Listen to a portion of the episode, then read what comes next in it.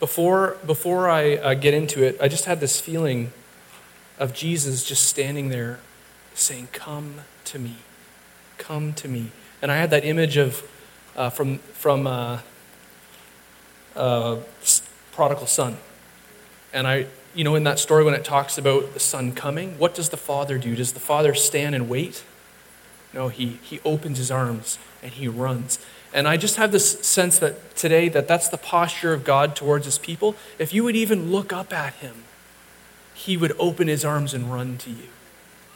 Because that's the kind of God he is. He's a good God. He's a loving father.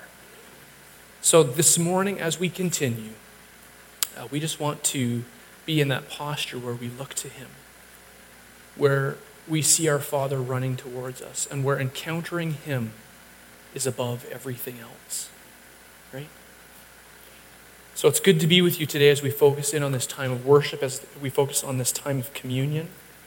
The last several weeks, do you know I've, I've been your pastor now for one month? Crazy month, let me tell you. And we've been through a lot of change together, and it's been good, and you guys have been gracious and kind, and I'm so thankful. And no matter what we're going through in the midst of all the shifts and changes that life throws at us, when we seek and worship Jesus, He is faithful to show up. Amen? God's love and His presence and His power is with us here today. Over these uh, past few weeks, we've taken a lot of time to learn and to shift and to grow, but today is about just being still to taking time, to take time, excuse me, to encounter God's presence outside of our busyness, outside of our achievements, and outside of our effort. About a week, week and a half ago, me and Ralph were meeting, and it was one of those meetings where we got in and we realized we both had very little fuel in the tank. Um, and we had a lot of stuff to do, and we just didn't have it in us, and so we just sat together praying for a while and uh, almost didn't even have the energy. It just felt like prayer was just going to be a lot of work. But as we just sat in God's presence, His refreshing just came upon us in such a beautiful way. Um, it was a good, tangible reminder that all the work that Him and I had to do, it was good work, but it was God's love and power that needed to be our source. And I just remember that feeling of uh, exiting that time of prayer and, and getting so much done and having this impression that it wasn't me doing it anymore, but it was God through me. And that's what can happen when we're at the end of our rope, when we're tired and when we're broken, is that God can come and He can be the one who starts to move through us. And it's no longer just us doing that work, but it's God through us. So in this season, I feel that a few things are becoming more clear for this family. Here they are. The first thing is this so many things are unclear in our lives. Amen? We're so uh, finite. Often we find ourselves in challenging situations, but God is still with us even when things are tough. And when things are tough, it does not mean that God has left the room. Things can be perfectly tough and God can be perfectly present at the same time. And Rudy touched on that weeks and weeks ago now, but it's absolutely true, and we need to remember that. The second thing that is becoming clear is this that Jesus wants to renew his people. Yes, that's his posture all the time, but there's something specific about right now in this time and place where God wants to renew his people and he wants to be our source and he wants to be our power for the work and the mission that we're called to do. God has work and he has mission for you to do. He's not asking you to do it alone. He's saying, Would you allow me to come alongside you and be your source and your power to do what I have called you to do? The third thing is this that Jesus is leading this family into new things. He's up to new stuff, and He wants us to come along as He heals us and as He equips us, individually and corporately. And I want you to know that there's a call upon all of you today, that God is calling all of you as individuals into new things. And then, of course, you put that together as family, as God builds His church and we're called corporately to new things as well. Well, I want to just dig into these things very briefly together. John 16 33 says this I've told you these things so that in me you may have peace. In this world you will have. In this world you will have trouble. Everyone's favorite word. Thanks, God, for guaranteeing it. In this world you will have trouble, but take heart, I have overcome the world. Maybe some of you today are in trouble. Maybe you've known a season that's been very uncomfortable. I don't want you to forget that in the midst of the discomfort, in the midst of the pain, in the midst of the trouble, God has overcome the world through the cross. You can count on it. We can know God's presence and peace even when things are difficult. Nothing that we face in our lives is a surprise to God. It's not like He's like, oh, I didn't see that coming. He sees it, and He has overcome all things. You guys do me a favor? Say all things. All things, all things sounds relatively inclusive, doesn't it? Like nothing's been left out. To the second point, as we've been worshiping together through this discipleship series we've just finished, I've said several times that I've felt God's presence in a specific way, and the word that I've used week over week is renew. An old word is, uh, what, what is it? Another R word, revival. Revival. Renewal, revival. And we've seen this image over the last few weeks of a desert being formed, a cracked, dry desert being formed and filled with this beautiful, life giving river and trees growing up around the side, it just being a place of renewal and rest both Rudy and Ralph have reminded me that this is actually a picture that exists within Scripture. It's found in Ezekiel 47, 1 to 12. Maybe take a note of that and read it later. But our God is a God who can bring new life from cracked, dry grounds. And Alisha mentioned it, he's also a God who can raise dead armies. Uh, God can bring wholeness out of destruction. He's the only one who can. That's completely unique to Jesus. Normally, when stuff is dead, it's dead. Normally, when stuff has died, it's died. But Jesus can encounter cracked, dry ground and death and bring it to life. And that is such a beautiful hope that we have. I want to ask you today is Jesus your oasis? Is he your place of renewal and peace? Or is your faith journey often a place of confusion or religious obligation? You don't have to wear it. You don't have to wear it. As family, if we just do it together, it's a privilege. There's no obligation in this. And you can be confused. Confusion isn't wrong. You can have questions. That's not wrong. But God can be present in the midst of it all.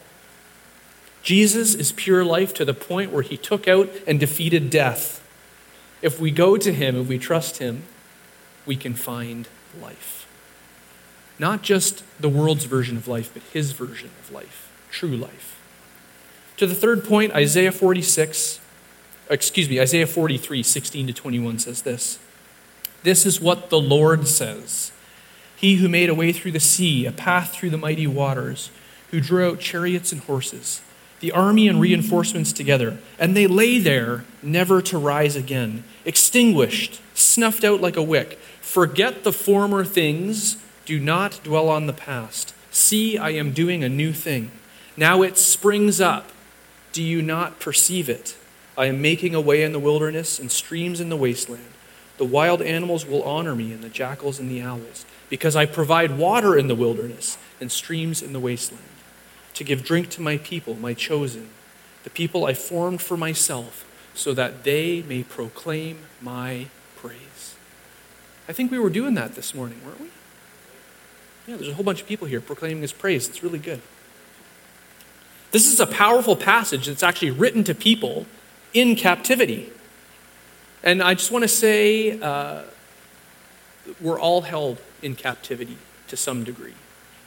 In Christ, we have complete freedom, but we wrestle with the things of this world. There's a duality to it. You can be here today, you can believe in Jesus today, and you can be held physically captive by something. Maybe you're spiritually captive, or maybe you've experienced some kind of mental captivity. I also want to speak a scary word, but a real word that affects us all to some degree, and that word is addiction. You know, you can even be addicted to just tuning out, to just not participating or not taking on a problem, just to checking out. Anyone have that addiction? Maybe as we go through difficult thing after difficult thing, and wave after wave hits you, and you're like, I'm just done.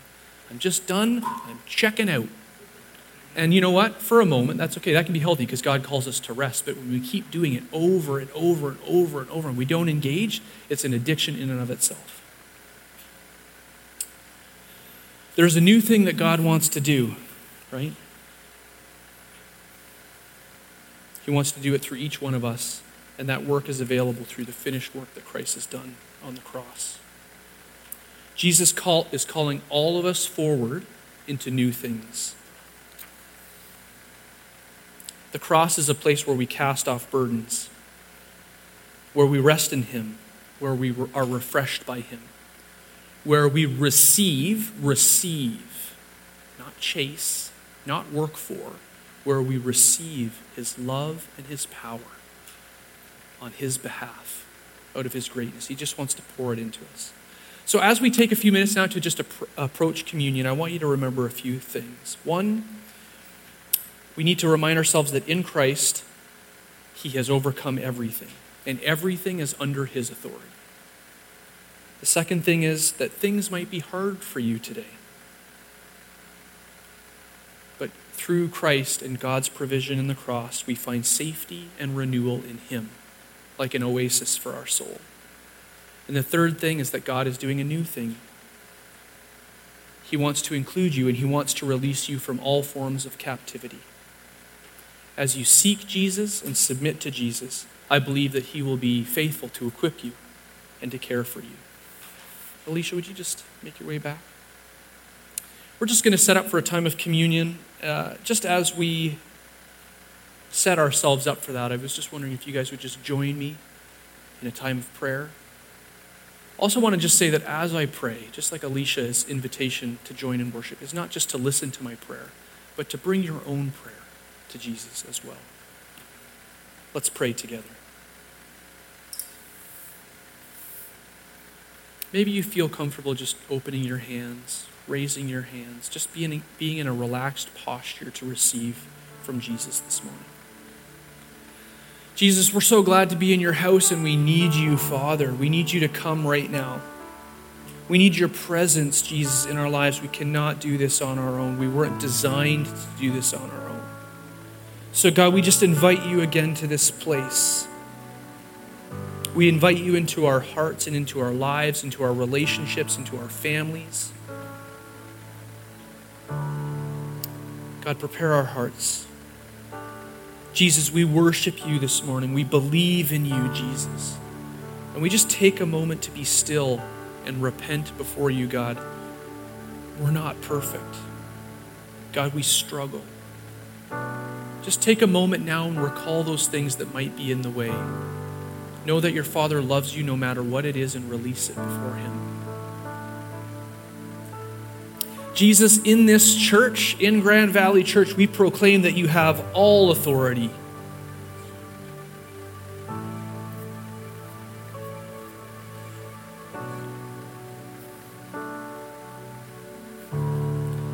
Jesus, we proclaim that you have all authority and that you are here to renew us and to release us and to equip us through the work that you have done, Jesus, on the cross. Not what we have done, what you have done.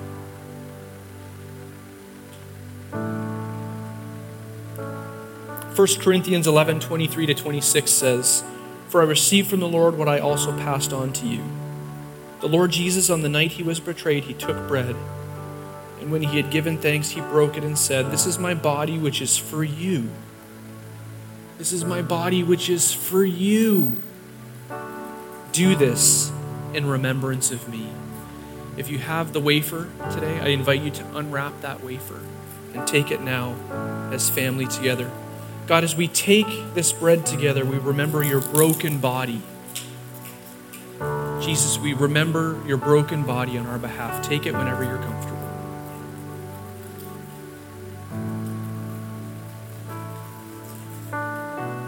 Just whisper a thank you to Jesus on your own for his body.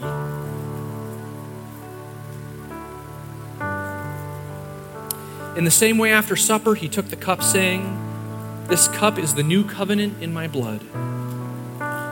Do this whenever you drink it in remembrance of me. whenever you're ready, feel free to take the juice and to take it.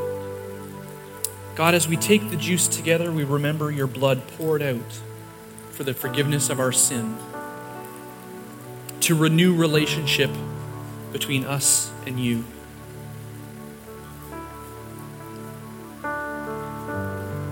Church family, whenever we do this, whenever we eat this bread and whenever we drink this cup together, we are proclaiming the Lord's death until he comes again. Now we're just going to take a few minutes together. And I want to invite you into an extended time of worship, of prayer, and renewal. I want you to use this few minutes that we have to bring your worship to Jesus. I want to invite you to talk to God. I want to invite you to receive prayer and to pray for others, either where you are right now, or if you want prayer, you can come by this table and we will have elders and pastors to pray with you. If you're here today and you're listening online, you can join us in prayer by posting prayer requests on our Facebook page or by emailing prayer at grandvalleychurch.ca. But I just invite you, put yourself in a posture of rest, of receiving. And if you want ministry, come forward as Alisha leads us this morning.